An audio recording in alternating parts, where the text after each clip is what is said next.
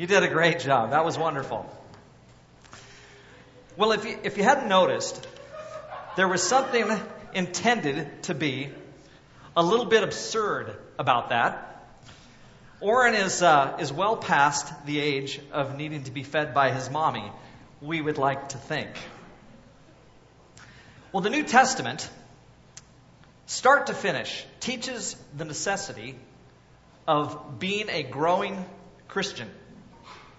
And the fact is that a Christian is not, who is not growing and producing fruit is in the eyes of God not just a spiritual baby, he or she is in danger of being counted unworthy of God's blessing. And so, at one level, we see Chris and Orrin up here and we think, well, that's absurd, that's ridiculous, and it's kind of cute. But there's another sense in which it has to be taken a little bit seriously. If God takes our growth as seriously as He does, then we better take it seriously too. And this morning, we're going to be looking at a passage that I think talks specifically about three basic signs that a Christian is not growing. Three elements of immaturity in the parts of the readers of this letter that need to be overcome. So I want you to turn to Hebrews chapter 5. And as I read through the first few verses here. We're going to read three segments. And as I read through the first segment, starting with chapter 5, verse 11, I want you to see if you can just identify what you think it is that is a sign of immaturity among Christians. Like, what should they overcome? Where should they be going if they're going to be what God wants them to be?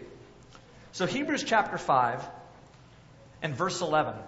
The writer says this We have much to say about this but it's hard to explain because you're so slow to learn. In fact, though by this time you ought to be teachers, you need someone to teach you the elementary truths of God's Word all over again. You need milk, not solid food. Anyone who lives on milk, being still an infant, is not acquainted with the teaching about righteousness. But solid food is for the mature who, by constant use, have trained themselves to distinguish good from evil. And here's the question that we want to deal with What are signs of immaturity and lack of growth? What do you think it is, church? In these first few verses, first part of chapter, end of chapter 5, and we could even go further into chapter 6, what, what is the essence here of immaturity What's a sign of it when you look at those verses? Baby food, sure. And that's exactly the problem with Orrin. Like, we all think this is absurd that Chris would be feeding Orrin. If that was for real, all of us would be saying, there's more wrong with Orrin than we thought.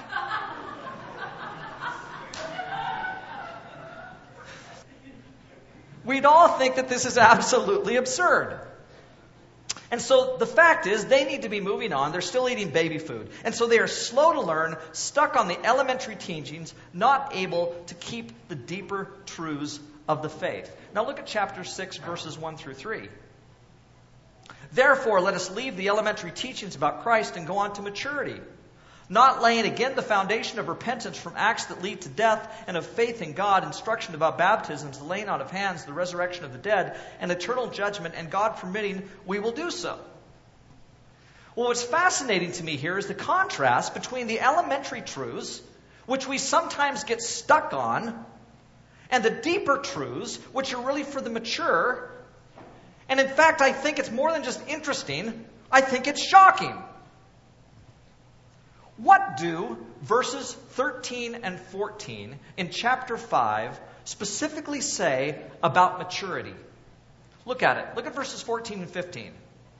What do those verses have to tell us about what maturity is? And then I want you to contrast what you find there specifically with what you see in the first couple of verses of chapter 6 in terms of what the elementary teachings are, the basic ones. And I don't know about you, but this surprises me. I thought the deeper things would be all those points of theology that I learned in school. I thought maturity meant that I would understand how to read Greek and Hebrew and know about propitiation and sanctification and eschatology and pneumatology and ecclesiology and Christology. I thought I would know all the deep things to know about the Trinity. I thought that's what would define Christian maturity. I would have thought that me standing up here teaching you the depths of Scripture and the nuances of Christian doctrine would have defined maturity as I teach you about meat. But when I read verses 14 and 15, I see something quite in contrast to all of that.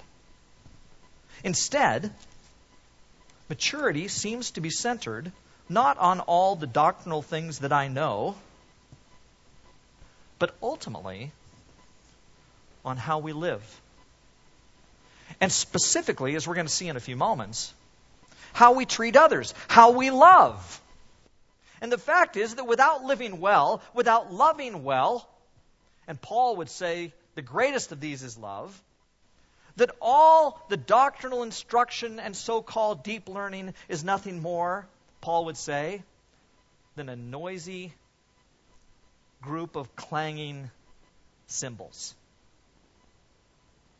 Because you can talk about all these deep things. You know, the fact is that I can talk to you intelligently about the Trinity. In fact, not that I'm wanting to build Michael up, but probably Michael is the only one in the room who's done in any way comparable the kind of reading that I've done on the Trinity. And Michael, I love you, but you probably haven't done near as much as I have. And the reason why is because I'm older, I've been at this longer, and I wrote my dissertation on that theme. And so I spent about six years reading on the Trinity so that I could sort all of that out. And you'd think that if I was to stand up here and tell you all the things that I know about the relationship between the Father, Son, and the Holy Spirit, that I would be expressing to you all the mature, deep things of the faith. But that is not what the Hebrews writer says. Instead, he says, knowing right from wrong. Instead, he says, it is teaching about righteousness. And the point is that it doesn't matter all these things that you know if you can't answer intelligently the question, how do you live? And that's the profound thing. Rather than being stuck on the question of repentance, chapter 6, verses 1 and 2, rather than being stuck on the question of do I believe? Rather than being stuck on the need for baptism. Rather than being stuck on identifying your spiritual gifting and your role in ministry, which I think is that line about the laying on of hands. Rather than being stuck on perhaps whether or not Jesus rose from the dead or what will happen when we die. The question about resurrection from the dead rather than being stuck on the question about judgment and what will happen in the end. And you know as well as I do, there are so many people who love, as Christians, to talk about, well, what's the end going to be like? What's going to happen just before the end? Can we see the end coming? Can we see all the events unfolding? People love to be talking about those things, and they get stuck on those things. And sometimes we bicker and we disagree about exactly the things in the first couple of verses of chapter 6.